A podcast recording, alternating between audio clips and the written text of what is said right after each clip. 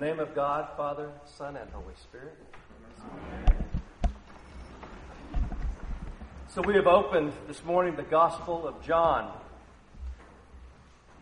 And we see that even from the very beginning of the universe that God created, that God has shined light into the darkness. That is His way, is to shine light into dark and painful moments and times in history. Light beams of truth and grace and mercy. Indeed, from creation, God has been self-revelating. He has revealed Himself over and over. God has revealed His very life, and the word for life is this word zoe in Greek, zoe, which means a full and eternal divine life. God's essence, God's power, the beauty which captivates us about even the concept of God. When we think of the immensity of the heavens and the stars and our place on this small spinning globe, and even to the smallest things, well within a molecule, the mystery and power of God's creative abilities, God's essence, God's self, God's life is shown to us. God's goodness. And it's God's self-giving life that shines in the darkness. God's self. Obviously, I'm searching for ways to describe what we could call God's love for us and for all that God has created. I'm trying to capture especially the new thing that God has done in the birth of Jesus Christ, in the incarnation of God, to take on human flesh, to dwell among us. For this good news that God deigns to dwell among us and within us. It is good news, for we are well acquainted with what the Bible calls the sin of the world, its lack of grace and light. Sin, so viscerally and visibly in our face. It makes us recoil, to say the least, the greed, the unending violence and bald-faced lying, the unnecessary poverty, the disparity of incomes, the division of people and races, families and nations. This nightmare continues. And each of us both recoils from it if we have a conscience.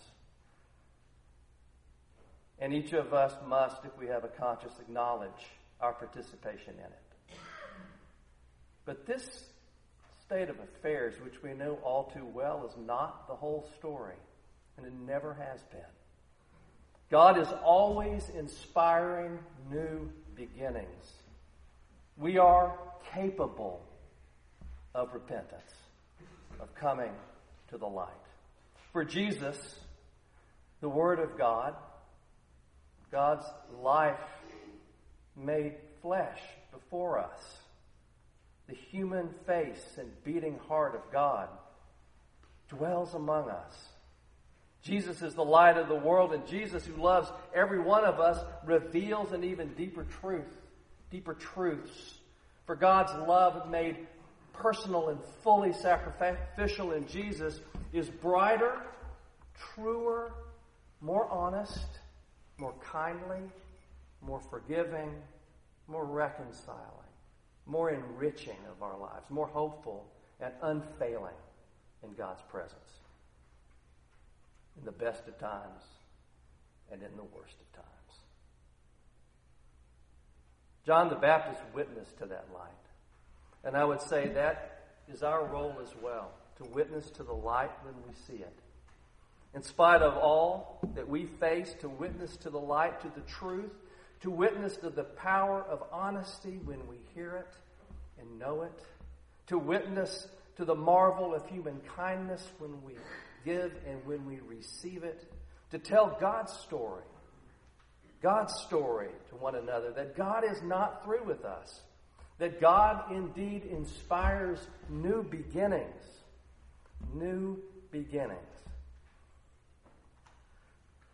Greta Thunberg is a 16-year-old girl who has shined a light on the peril our planet Earth faces. Why? Well, here's what she says.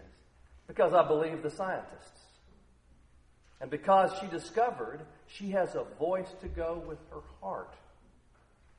She is doing the best to shine the light of truth on behalf of her generation.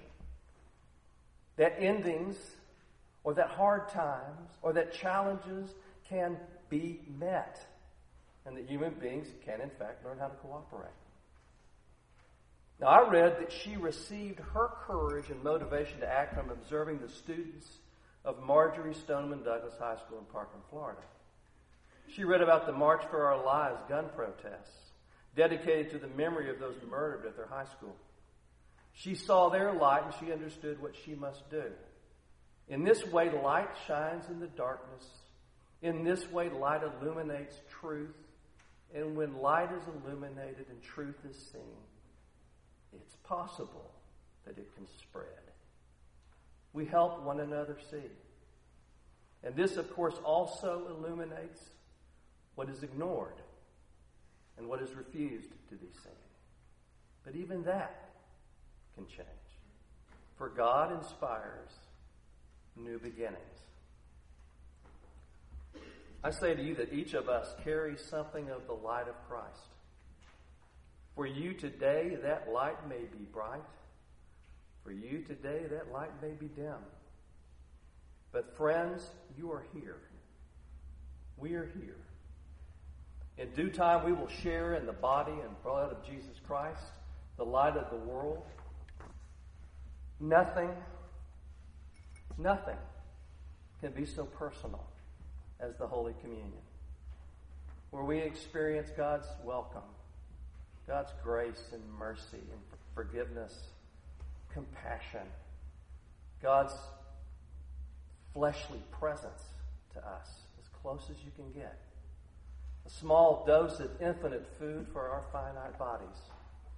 Truth and encouragement that we are loved by God and one another when we receive God's very life. When our light is dimmed by the harshness of the world, we are reminded that God's light shines in the darkness. Every Holy Communion, every time we gather, is a new beginning. Now, 47 years ago, about this time of the year, I was on winter break in my first semester at the University of Texas, living in Jester Dormitory. I never darkened the door of a church. I didn't grow up going to church. My family didn't go to church.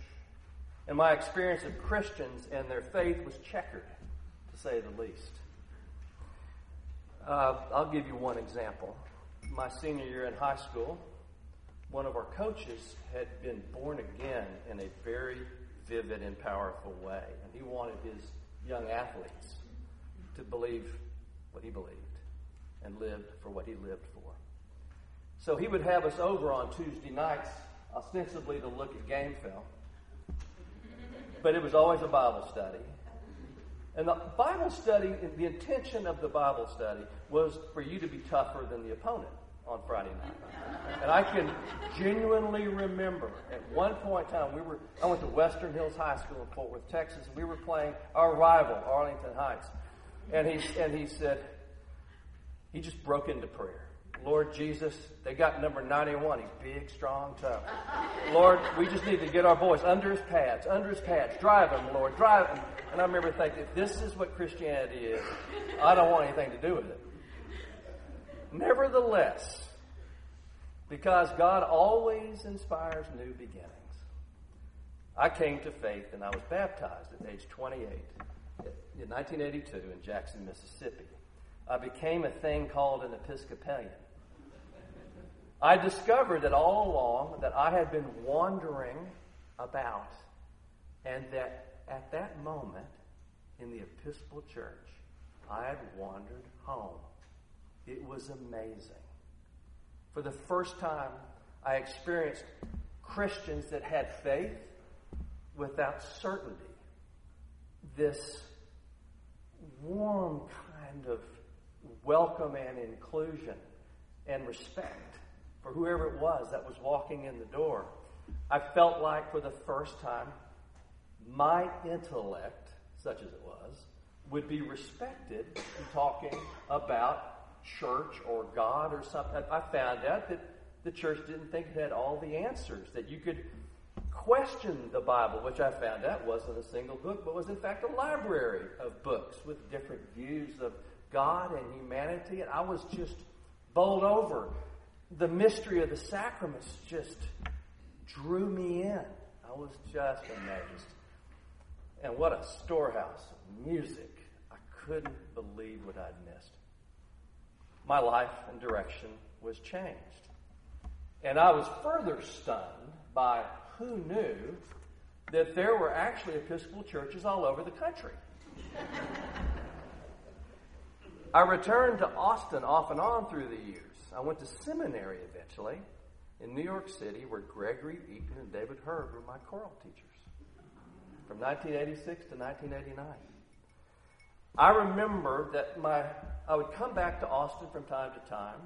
My sister's son, Jeff, played on the Longhorns football team for 4 years. And I'd come back and hang out with him, and we would have time on campus and stuff. And I can remember one particular time, I don't know where we were going, but I said, wait a minute. There's an Episcopal church by Kinsolving. I had no idea. I wonder how long that's been there, you know. And it was like a child seeing a rainbow for the first time. I went, oh, wow, and I came in the door, and it was open. And I don't remember time of day or anything, but I remember walking down there. At this point in time, I'd been a priest maybe a couple of years. So now I'm going to give you a confession. I said, I wish I could be the rector here someday. It's true. So this morning I parked in the rector's spot.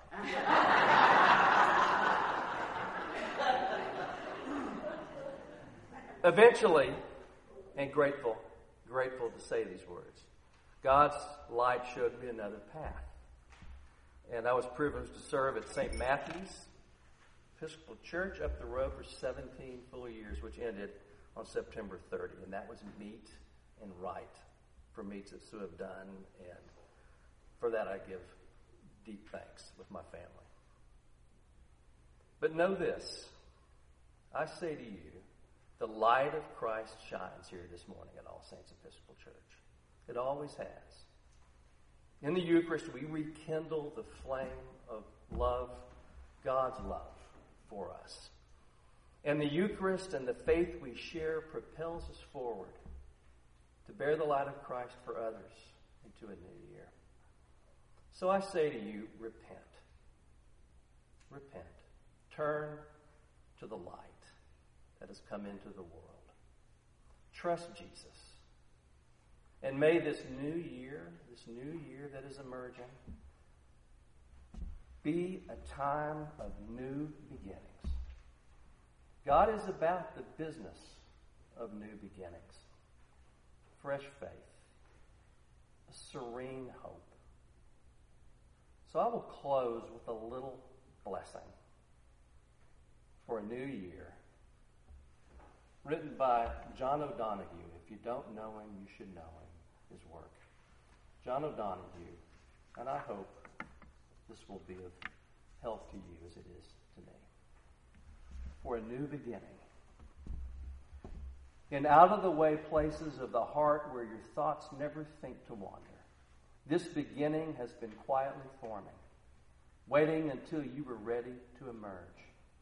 For a long time it has watched your desire, feeling the emptiness growing inside you, noticing how you willed yourself on, still unable to leave what you had outgrown.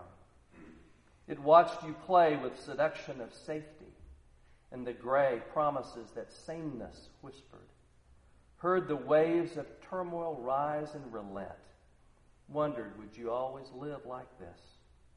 Then the delight when your courage kindled and out you stepped onto new ground. Your eyes young again with energy and dream, a path of plenitude opening before you. Though your destination is not yet clear, you can trust the promise of this opening. Unfurl yourself into the grace of beginning, That is at one with your life's desire. Awaken your spirit to adventure. Hold nothing back. Learn to find ease in risk. Soon you will be at home in a new rhythm, for your soul senses the world that awaits you. And friends, I hope for you as it is for me, that this is good news.